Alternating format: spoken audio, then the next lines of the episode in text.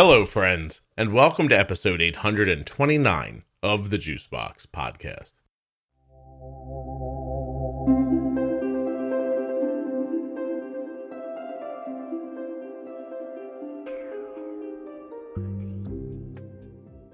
This episode came very, very close to being called U Turn because of the amazing turnaround that Cassandra made.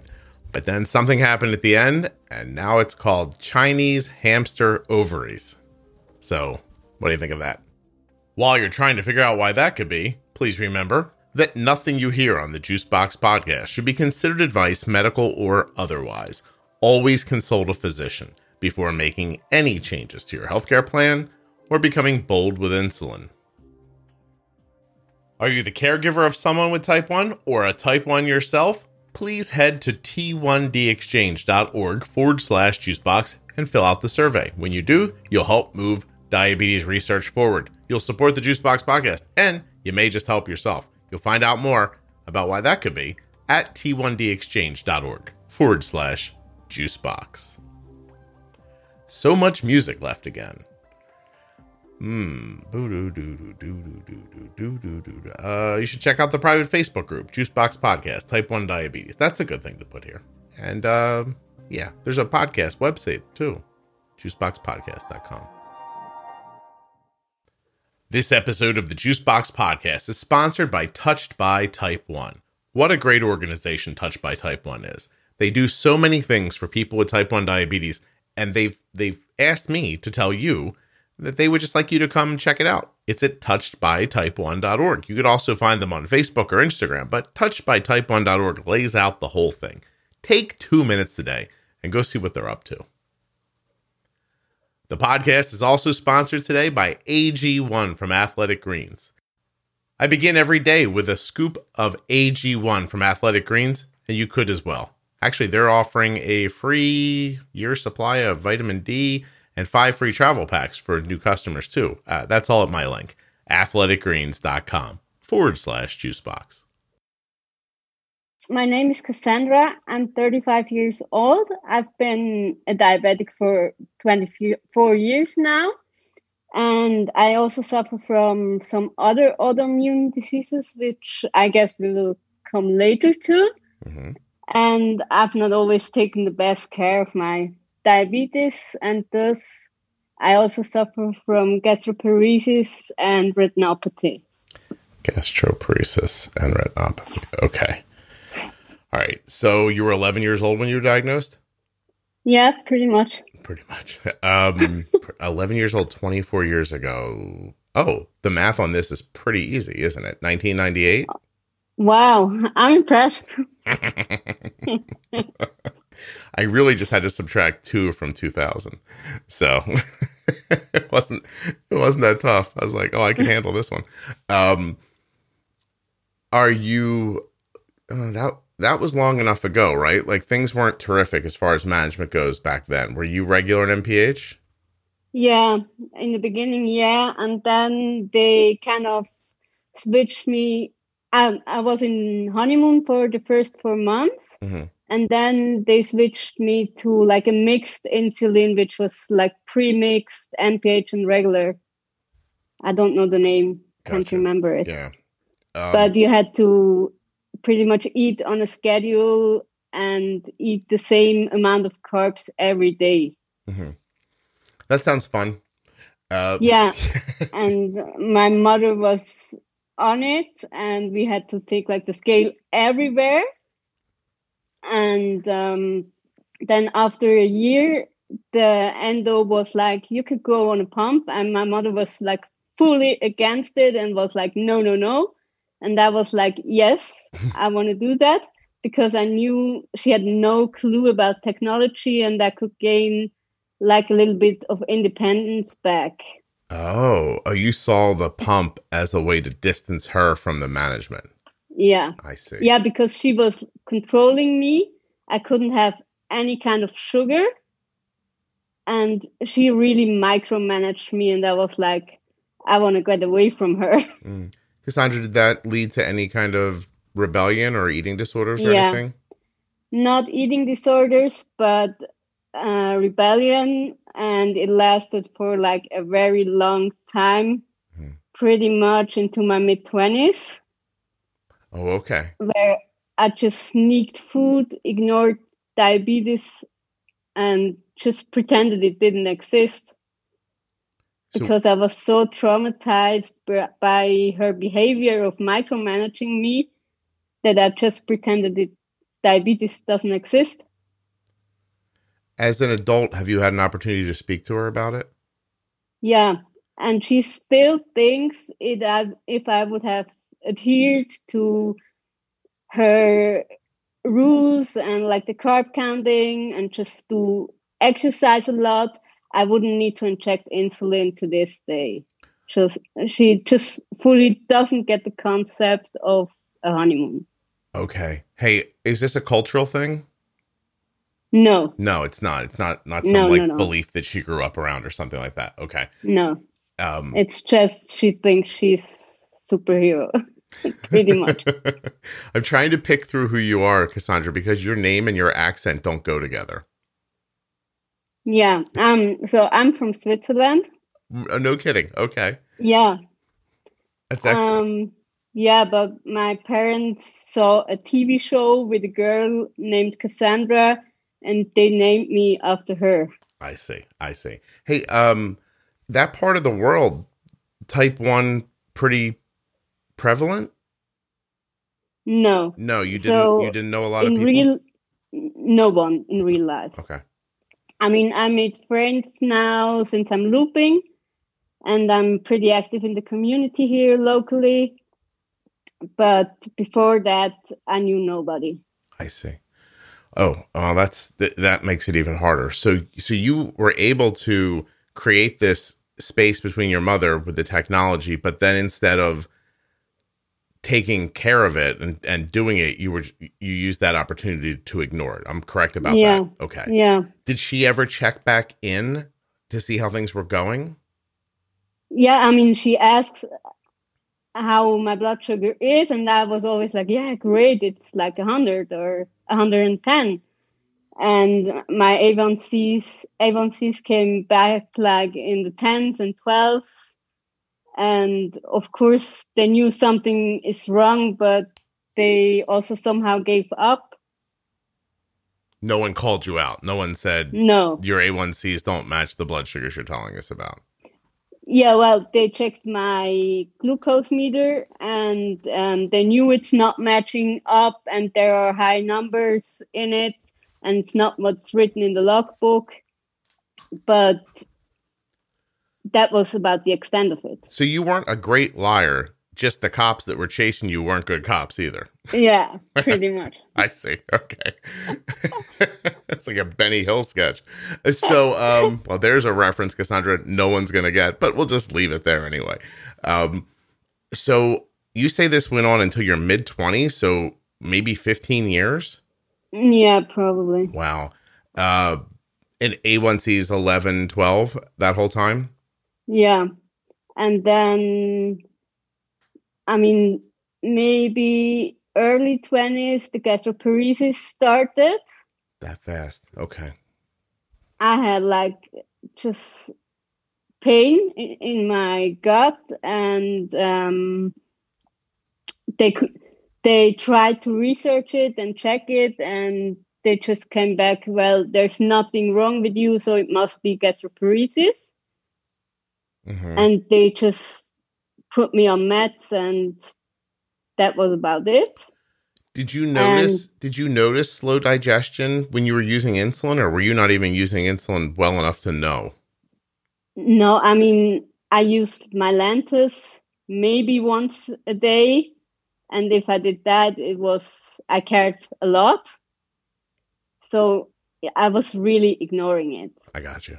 You're not bolusing for meals. It's, I never covered meals.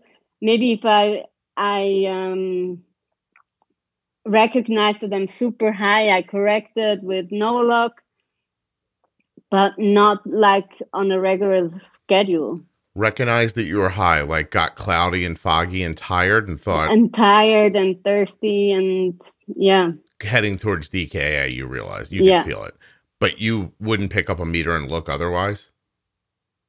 Sometimes I didn't pick up a meter for like three months. Okay. Cassandra, can I ask you a I was gonna ask if I could ask you a personal question, but this whole thing's a personal question, so I guess I'm okay. Were you punishing your mom quietly? I'm not sure, but uh, yeah, probably. Yeah. So it really had an effect on you what happened to Yeah. you when you were young. Yeah. Did she did she control your food more than I'm imagining? Like well, she said, yeah, I mean, it was, I was supposed to eat six meals a day. And it was like, for lunch, here you have pasta and eat this, no matter if you're hungry, no matter if you had enough, just eat this. Mhm. that was it. and also i had to have some kind of protein or fat like a yogurt before i go to bed and it wasn't the question if i wanted or if i'm up to i just had to And it's not like you were testing to see if you needed these things. She was just following uh, like some strict the plan. instructions the yeah. instructions. So the original instructions. so 24 year old original diabetes instructions. Your mom never deviated from. She just thought this is No. it every day, rest of your life. yeah Yeah. Well, you have your reaction is um I'm going to make a weird comparison, but when we were teenagers, if we wanted to try to like find girls that were friendly, does that make sense, Cassandra? Um yeah we would go to the Catholic schoolgirls because they were more rebellious. So they were they were looking to run. The public school girls were like, "Oh, I'm allowed to have sex if I want to, and I don't want to." But the you know, but the people who were being told no, don't do a thing, they were the people who pushed back against it the most. yeah of course i guess it's a normal reaction Just human, yeah, yeah. It's interesting. But why do people? Why do people not see that when it's their turn to make a decision for another person? You know what I mean? Like your mom was a grown Yeah. person. Somebody must have done something like that to her as she grew up. How is how like, you know, for me, I thought, well, let me figure out how this insulin works because the the last thing I want to do is micromanage food in a way that might give my young child weird feelings about food or uh, make her feel rebellious like this, make her want to run in the other direction. It just seemed like common sense to me not to do that. But um but this is really something else. So uh okay, so you're in your early 20s. Can you explain the gut pain that you talked about? What was it like? I can't really remember, but it was really intense. I was admitted to the hospital several times because I was bloated and um, it was just cramps, intense pain. Full of food is what you were, right? Yeah, Yeah. yeah. So what do they do for you once they say we think this is gastroparesis? Yeah, They just give you like some medications for the nausea, and um, so that you that um, the digestion is sped up. But um, those medications don't work very long, and there are still to this day no medication like cleared through the FDA or something um, for gastroparesis. Right.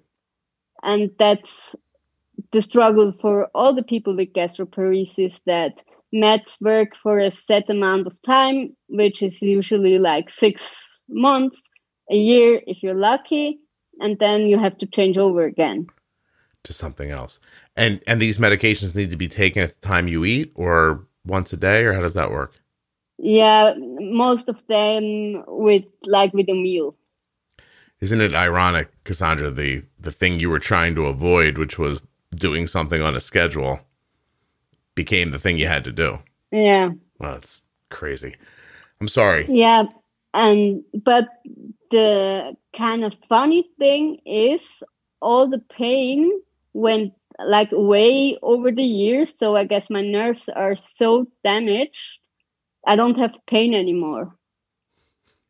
But I still have the gastroparesis, Right. and I basically only know it because I'm very tight controlled now hmm and I see that my Dexcom goes up like not instantly after a meal, but later. Yeah.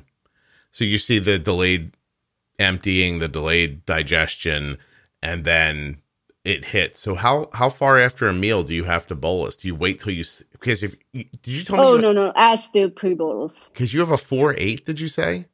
yeah Are you eating a low carb lifestyle now? no, No. not at all. Look at you. What I do is I do intermittent fasting hmm because uh, but it's not really like a diet choice. It it comes just more natural because I only want to eat once a day. Okay. What's your what's your window? like from 12 to like from noon to 8 p.m Okay. And but you eat one meal in that time?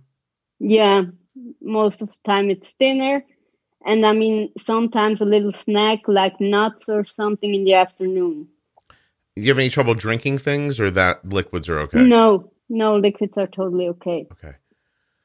What uh oh, I'm sorry. And also i had um like a small surgery beginning of the year hmm for the gastroparesis. It's a super new thing they do. They kind of um, enlarge the pylorus so that the food goes through faster. They made your pipe bigger? Yeah, Yeah. basically. Did it help? It helped a ton. No kidding. It it was really amazing to kind of see the change also on the Dexcom graphs that food is getting absorbed um, faster. And also, if I have like a low, I can drink a Coke and it's working within five to 10 minutes. Yeah, that's the one And I mean, yeah, people that wasn't the case beforehand. Right, right. People don't think about that. Like you, when your body's not absorbing and, and digesting, it's also hard to stop a low blood sugar. It is. Yeah. How did you, well, not how, when, when did you decide to pay attention to your insulin? It's it was actually really funny. Maybe like three years ago, or no, let's start start a bit earlier. In my mid twenties, I decided I want to take better care of me. hmm Um, and I tried really hard, and my A1C maybe came down to seven, and my endo was like, "Yeah, that's great. You're doing such a good job." and it probably won't get better to due to all the things you're going through and she was like yeah that's about how good you can get A, like a, a seven, they thought was this best was the best you could do. yeah What did and you? then Yeah, what did you think when they said that? i was like no no way Okay, so you were motivated at that point. yeah Okay. but also kind of the funny thing was they always told me like you're a diabetic for such a long time you know how to do things but actually because i was in denial or ignored it for so long i didn't have all the tools Right. You were pretty much newly diagnosed as far as your understanding went. yeah Yeah. Were you were you able so did you recognize that? no, No. not for a very very long time and then my endo came up with the super duper medtronic 640g and she was like you could try that one. And i was like uh, a tubed pump maybe not.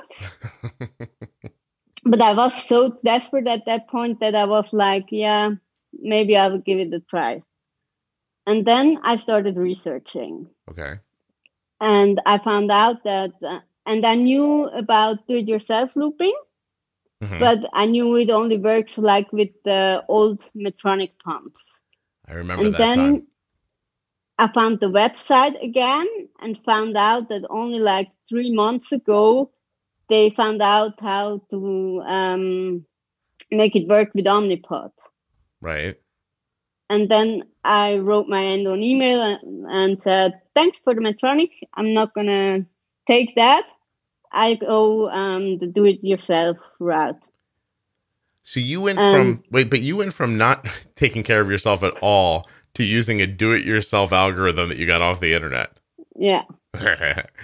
and then she was yeah, she, i mean she knew i'm i'm um, able to build it myself because of my professional background in it Mhm.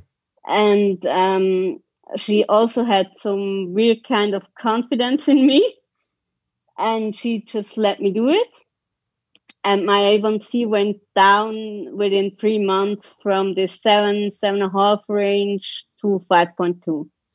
and it's ever been then there since maybe three years. and that's a few years ago, three years. Yeah, three years. How did you learn about the loop? Just Googling and looking around? Yeah, Okay. and then that's pretty much also the time where I found the podcast. And Right. then I remembered things that were taught to me like pre-bolusing, hmm and I started um, pay, paying attention to that again. And then, yeah, it was pretty much a self-runner. Wow. Look at you. You figured it all out in in Yeah. in short time. Does it um are you I'm trying to figure out how you're able to handle this. So are do you look backwards now and are you just happy you changed? Are you angry that you didn't do it sooner? Like how does that like once the dust settles, how do you feel in your head? It's a bit like, OMG, why didn't I do that sooner? Yeah. it would be so much easier now but um, i'm also just like very happy to see how i feel day by day that i feel so much better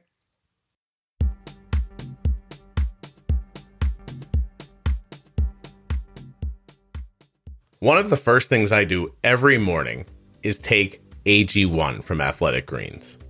You could do this as well. You could build a foundation for better health with AG1. Use my link, athleticgreens.com forward slash juicebox to get started today. When you do, you'll also unlock an offer to receive a free one year supply of vitamin D and five free travel packs. That's on top of your AG1. Come on. AG1 supports immunity, boosts energy, helps recovery, and promotes gut health. I take it because I'm afraid that my diet doesn't quite include all of the vitamins and nutrients that it should, and AG1 helps me to feel better every day. I tried a handful of other green drinks before coming to AG1. Uh, one of them, I won't mention the name, tasted like what I imagined feet would taste like if you made it into a drink. AG1, however, goes down nice and easy, and my palate is hard to uh, get along with, so that really is saying something. AG1 from Athletic Greens contains less than one gram of sugar, no GMOs, no nasty chemicals, or artificial anythings. Right now, it's time to reclaim your health and arm your immune system with convenient daily nutrition. It's just one scoop in a cup of water every day. That's it. No need for a million different pills or supplements to look out for your health. Of course, to make it easier, Athletic Greens is going to give you a free one year supply of immune supporting vitamin D and five free travel packs with your first purchase. All you have to do to get that offer is visit my link, athleticgreens.com forward slash juicebox. Once again, athleticgreens.com forward slash juicebox. Links in the show notes. Links at juiceboxpodcast.com to AG1 and all the sponsors. Sponsors like Touched by Type 1, which you can find, of course, at touchedbytype1.org and on Facebook and Instagram.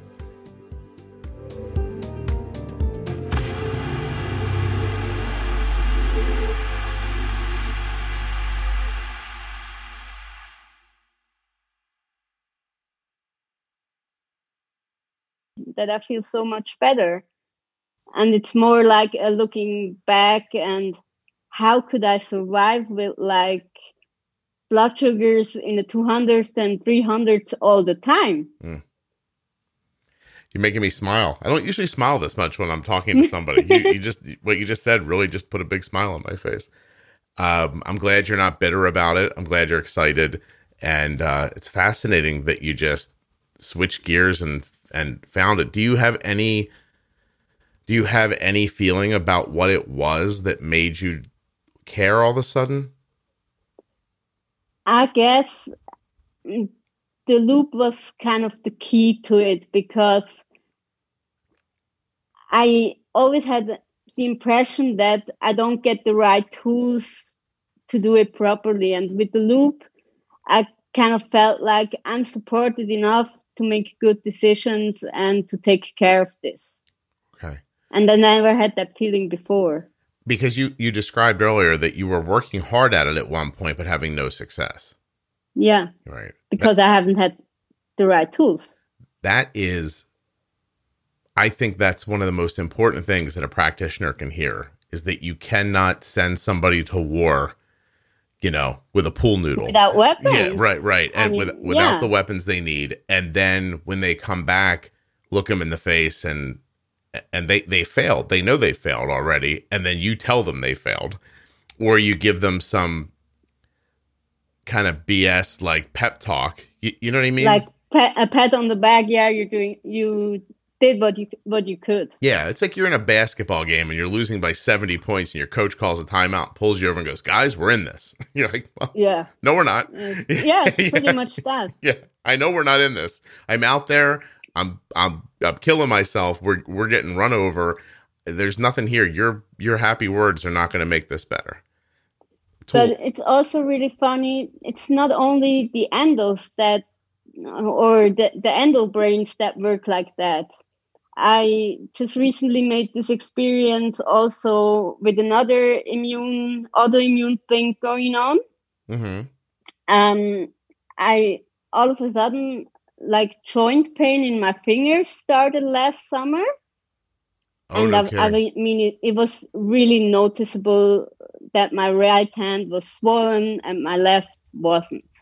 And it was hurting a lot. And I went to the rheumatologist. And then he basically he took blood and um, checked everything, and he was like, "No, this is not RA.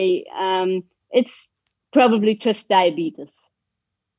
Diabetes just made your hand swell up. Yeah. And then I was like, well, no, I don't think so. And then he said it's, um, I never heard that term before, diabetic chiroarthropathy. Wait, And- wait, what? Yeah, I knew. he said it's that. Oh, atrophy. Chiroarthropathy. Arto. It's, I might have it here. Hold on a second. Diabetic arthropathy. Hold on a second. it's like you can't um, extend your fingers anymore. Oh, the trigger finger? No, no, No, no. not That's trigger another finger. one. No. Oh, uh, is a nerve disorder which is complication of diabetes mellitus. It affects the thighs, hips, buttocks, legs, causing pain and muscle wasting. No, no, no. this isn't it. that. I'm not finding No. it. Spell the second word for me. It's like um, it's like A R T H O I got it. P. Oh, wait, it went away on me. I got it. Arthropathy. In patients with diabetes, decreased sensation in the joints as a result of diabetic peripheral neuropathy can cause chronic and progressive arthropathy. It occurs as a result of increased laxity of ligaments, increased range of motion of joints, instability, and repetitive micro traumas with poor healing. Does that sound right? Yeah, That's what he thought. But what was it really? RA, Yeah. but seronegative.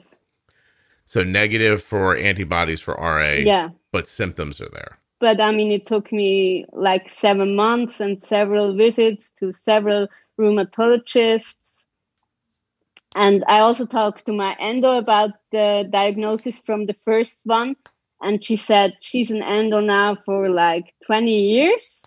And she has seen two patients who have this. with what the other person said. Yeah. Yeah. Well, hmm. what are some of the symptoms? Like, tell people exactly how you came to seek out the doctor. Yeah. Just because my joints were really swollen and it hurted a lot in the morning. And I was like stiff in the morning and that it needed time. hmm And actually, the, the funny thing is with moving the fingers, it gets better. Okay. Kind of break, you can break it free over time. Yeah. I see. It's like it's iced. And then if you move it, it gets better. no kidding. Painful every day? Yeah. Do you take anything much. for it? Yeah. Um, then, I mean, the re- rheumatologist who, who said, yeah, it's maybe RA around the corner. He said, let's wait some months until we start treatment. And then I, I went back to him like four months later, and he was like, "Ooh, your joints are still swollen. We need to do something now." And then he put me on immunosuppressants. um, Right. And that didn't uh, went well at first because it was like three months after my gastroparesis surgery, and then the gastroparesis started to kick in again. It just basically paralyzed my gut. So you're um chasing down this RA was pretty recently too in your life. Yeah. Okay. How long do you think it was going on until you till you went to a doctor? Oh, like only maybe a week Oh, you because I had a feeling. so it came on and you went right away. Yeah, because Okay. uh, when this all started, I had a feeling. Yeah. Wow. So what is that?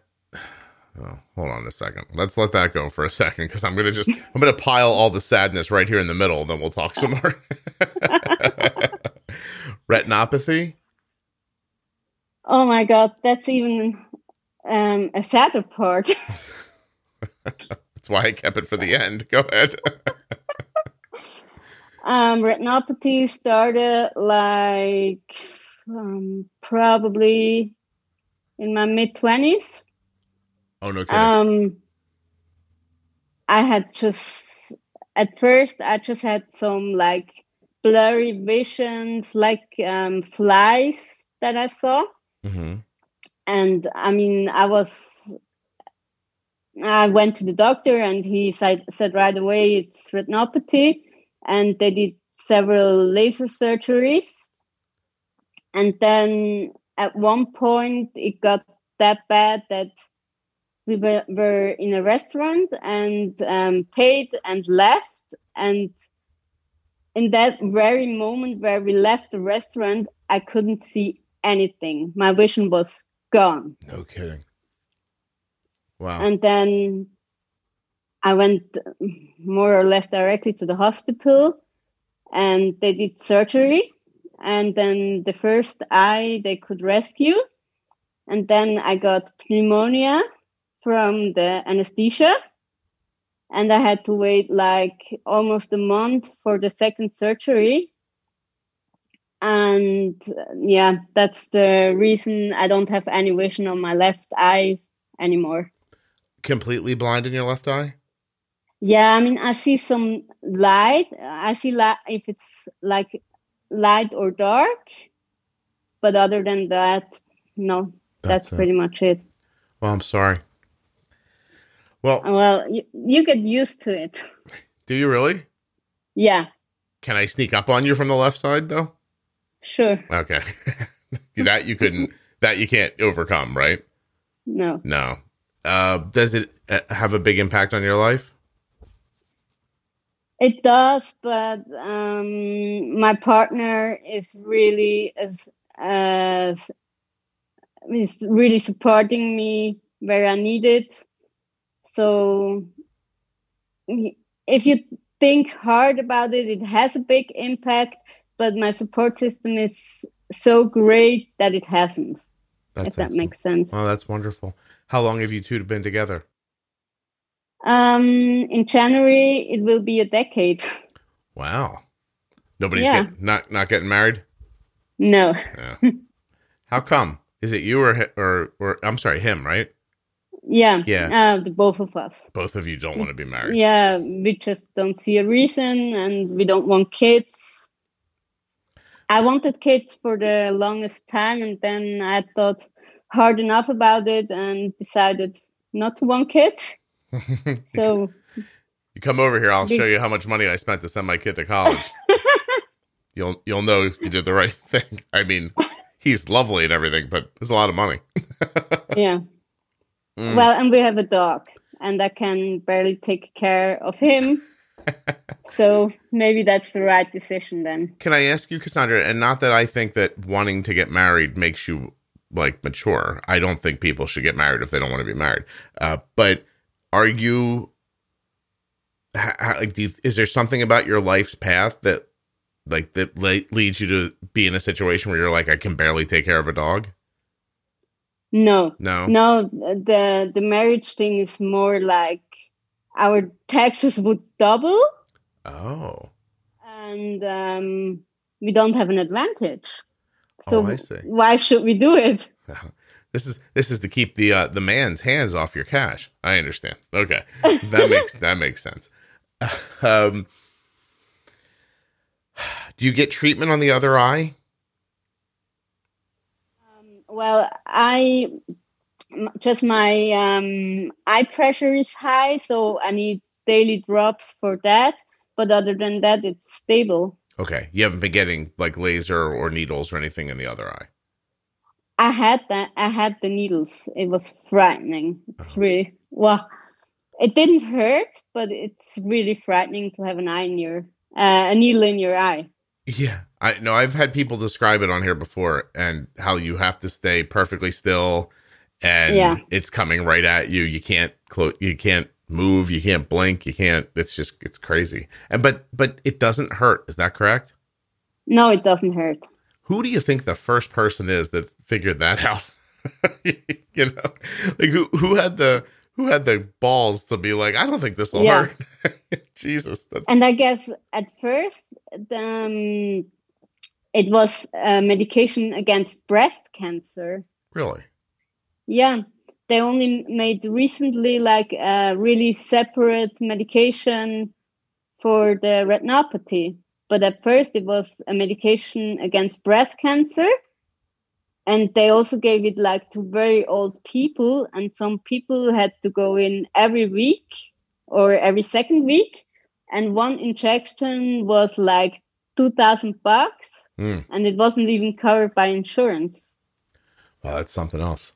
Yeah. Well, I guess to see to to save your vision, probably there's no cost. It's too high if you Yeah. if you can come up with it. I guess that's exactly. Yeah. All right. So autoimmune stuff. We uh, are we have we run through all the autoimmune that you have, or is there anything else? Oh no, of course not. Go ahead.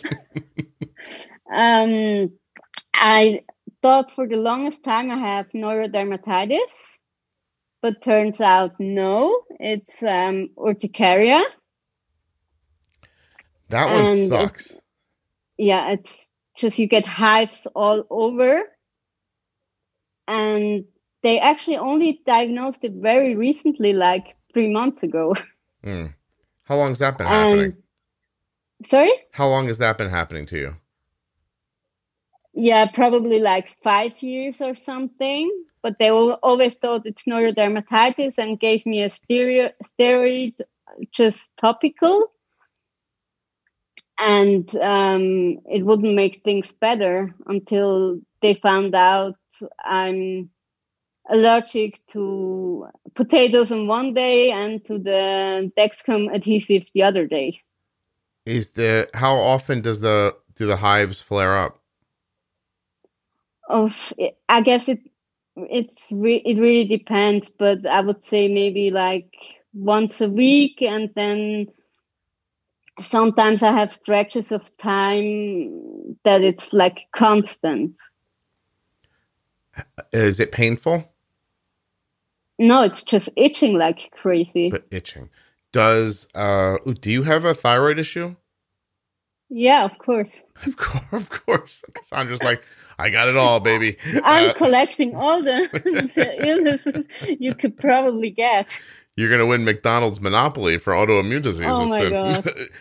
So tell me something. Are you hypo or are you? Yeah, I'm hypo, uh, but not Hashimoto's. not Hashimoto's. No. Do you know what your TSH is? Um, I mean, the high it got, highest it got was five, but at the moment I'm like around 1.2. Excellent. Do you um supplement with any T3? I have tyrosine, yeah. Tirosint. No, uh, T. That's the T4. Do you do T3? Oh, I'm sorry. No, they wouldn't give me the T3. because uh, that was also a thing I had to push so hard that they even put put me on Tirosint. For a five TSH, they wouldn't put you on Yeah, no, oh, not under ten. Monsters. Um, hold on a second. The, so are you do you have any of the weird are you tired? Do you have low energy? I was so tired I could sleep twenty four seven. How about now? It's so much better. So much better. Does it still exist? Like that, I'm getting tired. Yeah. Yeah, I mean, there are um, times when it happens, but I mean, it's so much better now. Hmm. I could barely function with the five. Sure. No, I I believe that. It's just my son manages his Hashimoto's with T4 and T3. And Arden manages with T4. With just with T4, Arden, even if when Arden's TSH is very good under 2, she's still exhausted. It's the T3 that gives her the energy. Okay, And that's interesting. and my son's only i mean obvious symptom which led us to figure out that eventually he had hashimoto's was hives. And- I was, yeah, yeah. I've read that too, and and was um, wondering if it's somehow connected. yeah i don't know why they wouldn't just try like so i mean you have to find a real outside of the box thinker for your thyroid. Um but like arden takes i think arden takes one few like instead of i think they moved down her tirosint a little bit and then added the t3 so her tsh is still right where they want it to be but a lot of her other symptoms are gone Yeah, i just think like yeah. what would it hurt to help to do that for you to see if it alleviated the hives I don't know. I actually was really motivated after your episode with Dr. Benito hmm um, to seek like a second opinion on the TSH thing. yeah And then I went to another endocrinologist because there aren't that many around here. So I went to that one, and he was like, "Well, you're so, on such a low dose of tyrosine, um, you're not even hypo. That um, that won't explain that you feel better." Yeah, that's just people looking at numbers and talking. What crazy. what's your dose? Like um, back then, my dose was 25, and I'm now on 38. Okay. How much do you weigh? Oh, um, wait, I've calculated 125. Oh, it is a small. It's a lower dose, but still. It, I mean, you're- a TSH of five. I, I, if anyone's listening, if your TSH is five, do not let somebody tell you you're in range. If you have symptoms of hypothyroidism or Hashimoto's, find a doctor that will give you medication. Those symptoms will be helped by that. Um, there's too many too many doctors with thyroid that treat the in range. I'm making air quotes um, as as the letter of the law. It's almost like diabetes, where they tell you like 15 carbs, 15 minutes. You're like, but my blood sugar is always 300. They're like, huh? 15 carbs, 15 minutes. It- it- those are the rules. Like, like sometimes you just have to treat the symptoms and not what's written down somewhere. So, yeah, I, I don't know. It's, it's tough because you have a limited amount of doctors to go to. Yeah. You should find a Um, friend who's on T3, you know what I'm saying? And grab a couple of them. Because the funny thing about T3 is it works so quickly that you will know very quickly if it's having an impact. Oh, really? Yeah, which is the which is like if you in in your situation with a, a well managed TSH, you're already getting T4. If someone added like a Cytomel or um, even like an Armour Thyroid as a supplement to that, um, you would We know. don't even have Armour here. Yeah, you would know inside of four or five, six days. Like you might feel more energy, or you know, you might see. I just it sucks to think that somebody wouldn't give you a pill, Cytomel as an example, for a couple of weeks to see if your hives go away. Like it's not gonna Yeah. it's not gonna hurt you. They they just they'll just take down. They'll probably what they would probably do is remove one of your Tirosint pills a week. You take it six days a week, and then you would take the T3 at the right level seven days a week and see if it had an impact. And if it did, then great. And if it didn't, then you stop taking it. it it's not like it's going to make your head fall off. You know what I mean? Plus, Cassandra, yeah, but they act like it would. I know. That mm. Plus, Cassandra, you're kind of tough. You know what I mean? I'm pushing them, yeah. Yeah. But, well, no, I don't um, mean. To, I mean like physically. Like you've got like a, a wheelbarrow full of problems, and you're just like on here lighthearted and talking about it.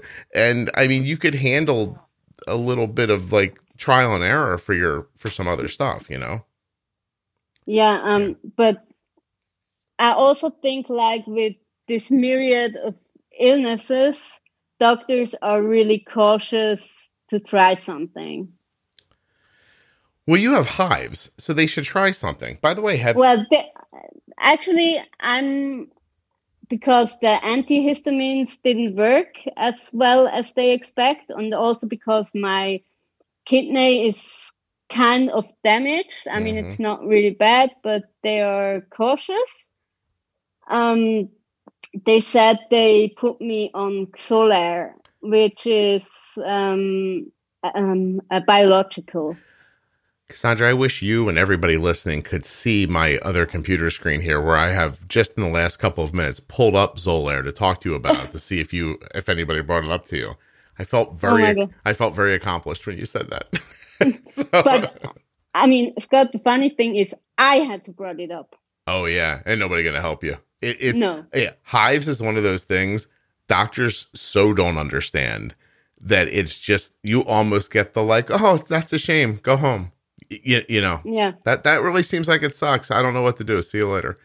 I so you have you've been taking the Xolair for how long? Yeah, um, I actually got my second shot. So you get one one shot per month. Right. I got my second shot like two weeks ago, and it actually has been great with the hives. They're gone, Wow. but there's a big but. It messes so much with my sugars that I won't take the next. So it messes it messes with your blood sugars for how long? Always or just during? No, uh, it's really funny. Um, I actually researched this that kind of on day seven or eight after the injection, Mhm. the Xolair is at its peak. And Okay. there I get like, I need to dose like 200%.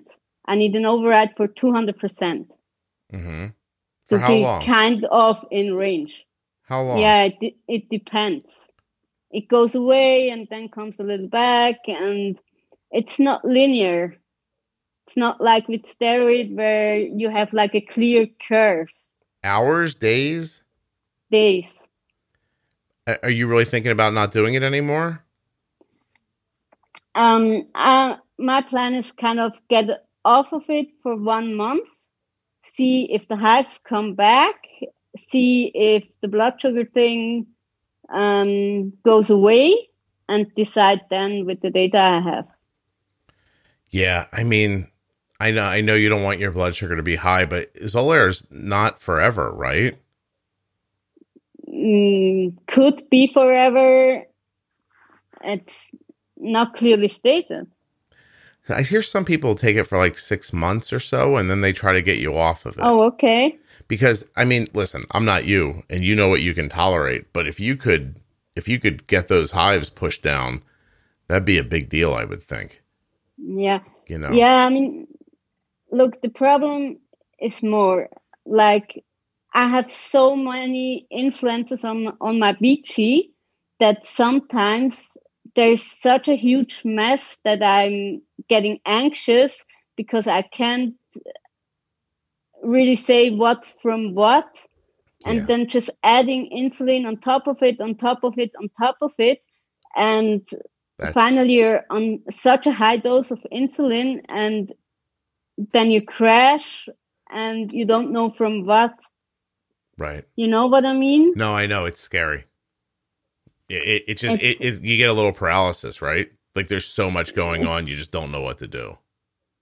It's just very difficult to manage. If I know I get a steroid injection, I'm high for three days and then it's gone, I'm completely fine with that. I can manage that. hmm but I also, um, for example, suffer from UTIs, and I don't have like pain from the UTIs, but my blood sugar gets really wonky, and I need a ton of insulin. Okay. How often do So- they happen? like weekly. That's interesting, even though you have your blood sugars are so low. And um, I I got really good at detect, detecting them, and I'm like on a on an antibiotic weekly now. But I mean, it's such, just so much going on that how should I manage this? And Yeah. then if one thing falls away, it's such a huge amount of insulin that probably I'm going into the 40s during night. hmm And I'm just not really up for that. No, I understand. I I can't listen. I can't blame you, and it's up to you, right? What you're what you're willing to deal with. Like it sounds to me like the more stable blood sugars are more meaningful to you and more comforting than the the removal of the hives. Is that right? Or Mhm. Yeah, Yeah. kind of, because I don't know how I will decide in the end. But I just want to see what it does if I uh, just leave out the month. yeah, And I mean, if the hives come back, I probably will end up doing the Xolair again. hmm yeah. Well, it's they're terrible. But just having kind of the clarity to see where does it come from? Is it really that that influences it? Just to have clarity. Well, you would think that with all this going on, a doctor would be willing to try, like, m- remanaging your thyroid to see if it impacted the hives. Because I'm telling you, my son got them terribly, and Okay. and he, uh, we got him on to Tirosint, and then they added the T3, got his TSH way down. He's fine now, and the hives have never come back. And it It's it took a lot of research for us to figure that out that there was a connection there because it's not common for someone to But get hives, occurs, but it does yeah. occur. I'm sorry, I have to clear my throat. no problem. I had to dig through NIH articles to find a connection between hives and and Hashimoto's, which we did not know he had at the time. At the time, they were treating him just like they treated you. Like, here's a steroid, or Oh, here, wow. yeah, all that crap, right? And none of that obviously had any effect on him. And we just kept saying, like, well, what about this? What about this? And finally, I got somebody to test his TSH, and um, we caught a real high number. And he was, I think, in some sort of um, like his, I think his thyroid was like fluxing around because um, he, we caught like this number, I think in the sixes or the sevens, and then all of a sudden it dropped again because they were now taking his blood pretty consistently, and uh, Dr. Benito was like, it doesn't matter, like we're putting him on the medication, put him on, and it took six weeks for it to get him straight, but it was. So I've said it on the podcast before, but if he heated up, got excited, somebody scared him, like his adrenaline popped up. If he tried to lift weights or exercise, no matter what he did, he'd break out from his neck to his waist. Oh my god, that's terrible. And then the only way he could make it go away, and luckily it was wintertime, he had to walk out in the freezing cold, lower his body temperature. And when he lowered then his it body, went away. they went away. oh my god. So he lived for months in his bedroom in November in on the east coast of the United States with his windows open so that he wouldn't break out until we could figure out what was happening. Oh my god, that's so terrible. Yeah, we basically took him. He's a college age kid. We basically put him in a refrigerator so that he wouldn't, so that he wouldn't, and kept him still. And he's a baseball player and an athlete, and he, he got heavy. Like you know, the they plus they gave him the steroids. He got out. He got that medication. Went right back into the gym. Like whipped himself back into shape again. And um, it was, a, and he was, it was a tough time for him. And he Yeah. only had that happening. And I'm listening to all the things you have going on. And then it it leads me very naturally to my next question. Like do you see a therapist? Yeah. like are they with oh you constantly? Like I, I I'd, I'd I'd be like listen why don't you live with us? Uh but but is that helpful at all sometimes it is and sometimes i think it would be really helpful to really have a therapist wh- who suffers from diabetes or just another chronic illness because i mean she is like really compassionate but i sometimes think like they don't really get it. Yeah. They don't know what it feels like to um, get Dexcom alerts every hour to a night, and you're sleep deprived and need to go to work the next day. Mm-hmm. And and you, it would be it would probably be more meaningful for you meaningful for you if it could come from somebody who actually knew what you were talking about. Yeah. Um. Have we missed any other issues? Because I have some follow up questions for you, but we're getting close to an hour. So, uh, uh, uh, do you have anything going on that I haven't brought up yet? No, I think that's we got pretty much it. It's enough.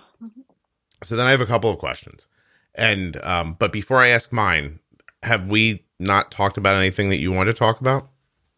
No, I think we're good. Good. Okay, so I have more questions. I'd like you to talk about. You're an interesting person. Obviously, you have a a huge, um, you know, a litany of issues that you're dealing with that are autoimmune. Um, and then on top of that, you have long term side effects of poor care. And so I guess I want to understand first about perseverance and what keeps you going. Um, I just think life is not over yet, and um, I just take it day by day, and I kind of see the comparison of how I felt like five years ago and how I feel now, and it's so much better.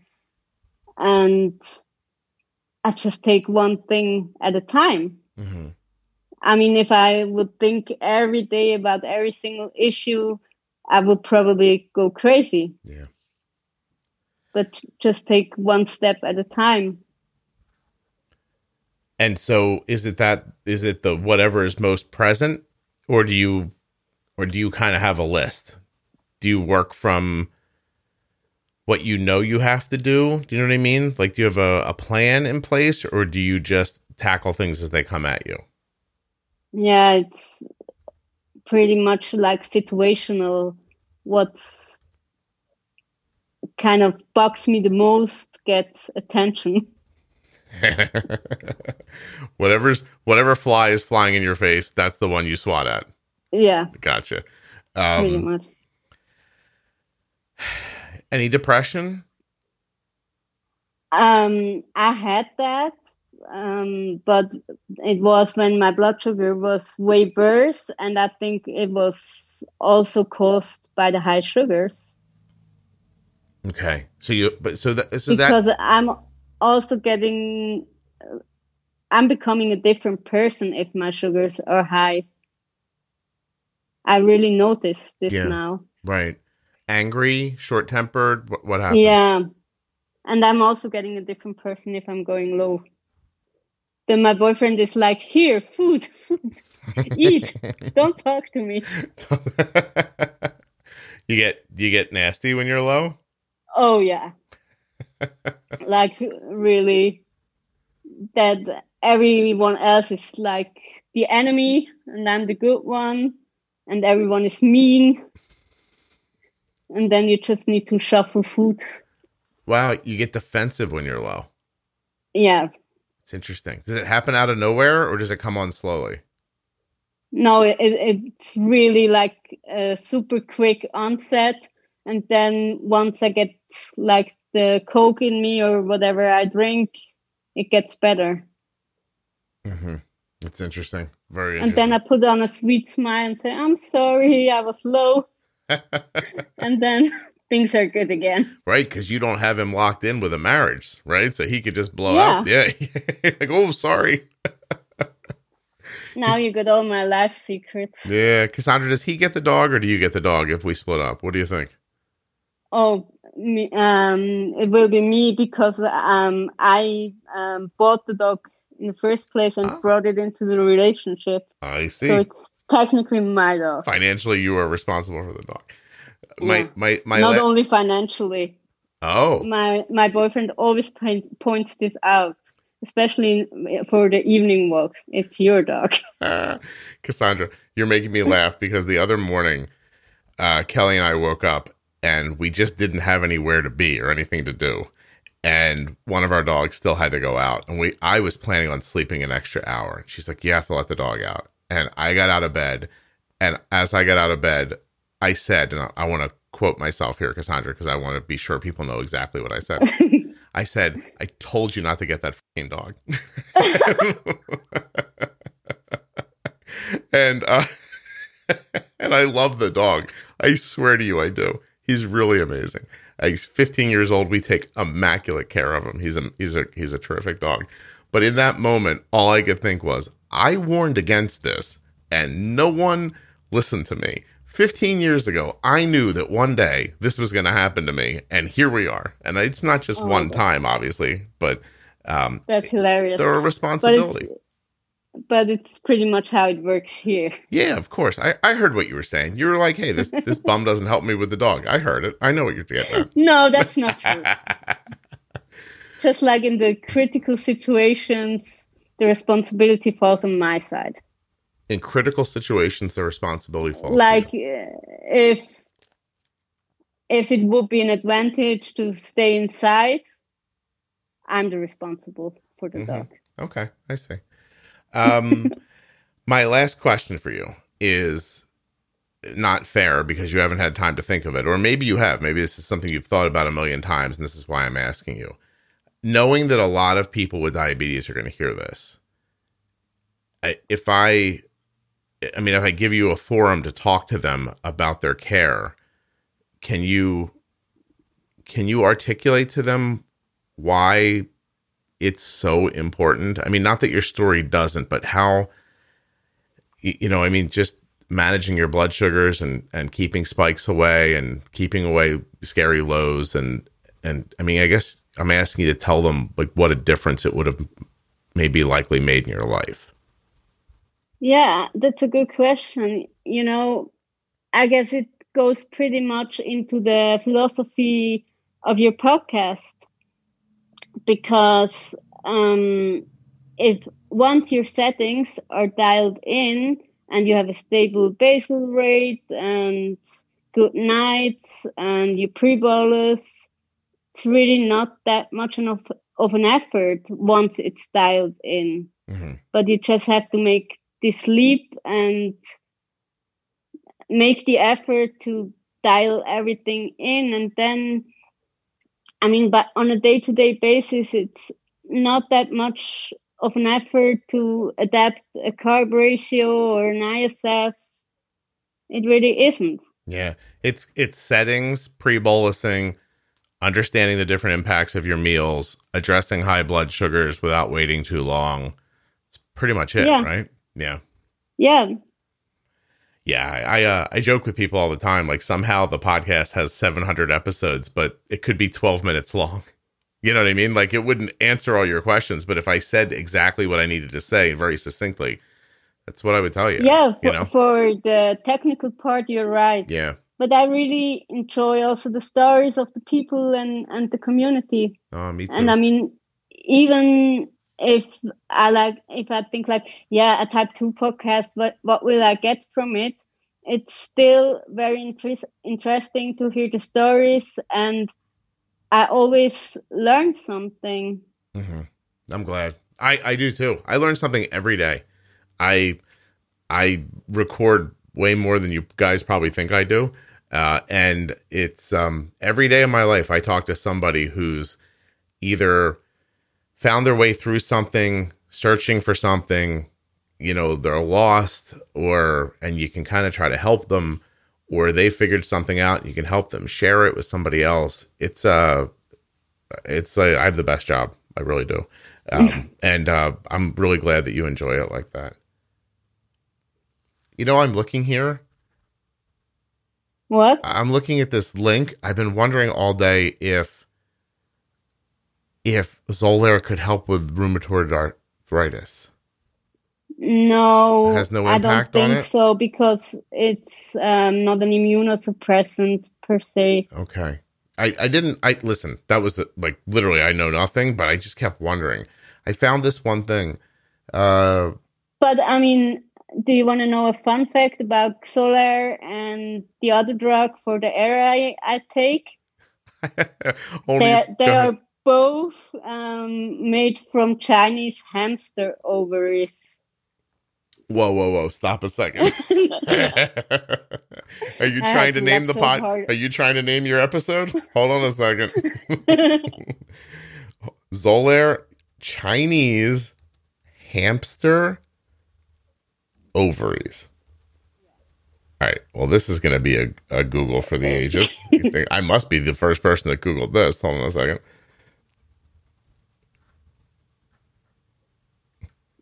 Just clean up my terrible uh, spelling. And let's see. Xolair Chinese hamster ovarian cells, a recumbent humid ugh, monoclonal antibody that's okay. Xolair is a recom a com, or a recombinant humanized monoclonal antibody. There's words we all know now since uh, COVID that selectively binds to a human IgE used to reduce allergic reactions. Um, actually, the and the Xolair, which is the the brand name, let's see, is manufactured by re- recombinant DNA technology in a Chinese hamster ovary cell. In a Chinese hamster ovary cell. That's wait, they it's made of them or it's made in them. I'm not quite sure. From what I read, I understood that they kind of um, took cells from a Chinese hamster and they ever since duplicated it somehow. Xolair is produced by a Chinese hamster ovary cell suspension culture in a nutrient medium containing the antibiotic gentamicin. God, who? Think, do you ever do you ever read stuff like this, Cassandra, and think Who figures this out? I am not helping society at all? like, like I could in a million. Tr- if you gave me a million years and said, "Hey, these hamsters right here could help people with like asthma and like you know other you know kind of allergic reaction kind of stuff." Go figure it out. I'd be like, listen, tell those people they're screwed, okay? Because I am never going to figure this out. That's insane. It really is. I, I and I hate to say that, but you really did just name your episode Chinese hamster ovaries. I'm happy with that. Uh, You're gonna have to be because it's what it's gonna be called, Cassandra. Wow, that's that's really crazy. Well, good for smart people. That's that's wonderful. Who the hell? And Chinese hamsters are the little um They look cute. yeah they're Did like the Google are they the little fat ones? I'm trying to or no are they the little I can't remember. I haven't worked. You know I worked in a pet shop as a child. Oh, did you? I did from the time I was 13 till I was 16. Oh, Oh, wow. Okay. they almost look like gerbils a little bit, but but not. Oh oh, here's a oh. May I say, if you're buying a pet, the Chinese dwarf hamster is incredibly cute. I mean, it's got rodent eyes, but it's got a funny, like, interesting, fun face. But regular Chinese hamsters, I would describe them as looking almost like lean gerbils. But I actually always wanted to become a unicorn, but maybe now it's just a Chinese hamster. maybe you're just going to become a Chinese hamster. I don't know. Do you Maybe. ever, after the Xolair, uh, are you ever um, inclined to chew on wood? That sorry, what's that? Do you are you ever inclined to chew on wood after you get the Xolair? No, I don't think so. No, you do want No. to. You, you never want to pee in some hay or anything like that afterwards. Nothing. No, No? not yet. Not yet. wow, that's I will insane. send you a note if it happens. Well, yeah, if you find yourself starting to pile up bedding in the corner and peeing in it, please do let me know. I would love to add that to the I episode. Cassandra, I can't thank you enough for doing this. You were really terrific. You have a, you know, uh, obviously some heavy stuff going on in your life, and you shared it with everybody in a very light way. I thought it was terrific what you just did. Thank you so much for having me. Oh, it's my pleasure. Hold on one second, okay? Yeah.